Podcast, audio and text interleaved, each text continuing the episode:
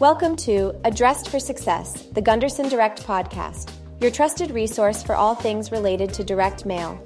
I'm your host, Lindsay Weisgerber, VP of Account Services. In today's episode, Jeff Tarran, our COO, will cover the importance of adopting an always be testing creative strategy for regular mailers and more. Hi, I'm Jeff Tarran, COO at Gunderson Direct. Response rates for creative executions usually decline over time, which is why regular mailers should adopt an ABT creative strategy, otherwise known as always be testing. The primary goal of ABT is to find a new creative control, but smart marketers also embrace the secondary goal of testing new creative to add to their mail stream and maintain or increase overall return on investment. While there are numerous articles and blogs about direct mail creative testing, this one takes a different approach. We will share our thought process and how we approach creative testing projects. These principles were initially created for beat the control situations, but apply to any direct mail creative testing scenario. The first priority is to ensure your mail gets opened. The first impression is crucial as it needs to convey value or importance to the recipient within that short walk from the mailbox to the recycling bin. Timeliness is essential in marketing. Consider any changes in perception towards your company or vertical that might impact your mail's effectiveness.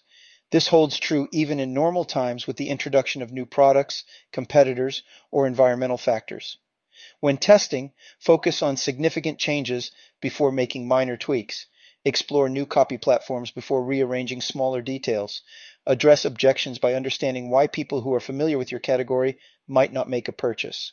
Devise creative ways to overcome these objections or even turn them into positives.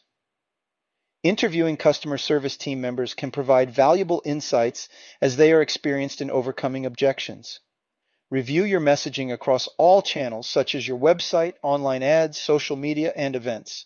Identifying messages that resonate with prospects in other channels can be applied to direct mail as well.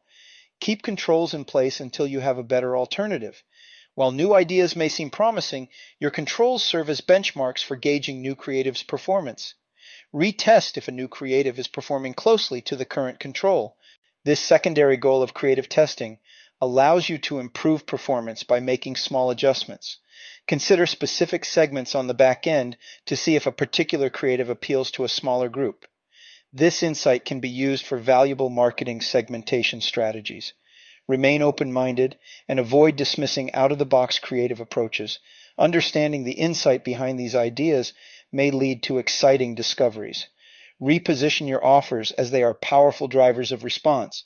Especially in commodity categories, explore new ways to present your offer.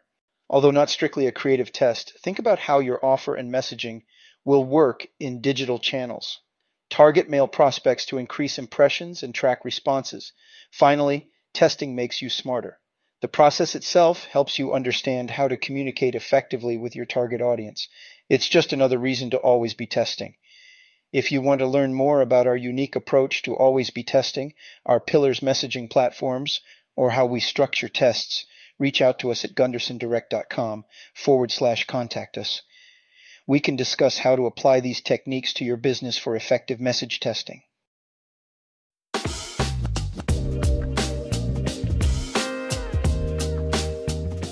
In today's episode, Jeff took us through the importance of adopting an always be testing creative strategy for regular mailers to continually test new creative and drive ROI growth.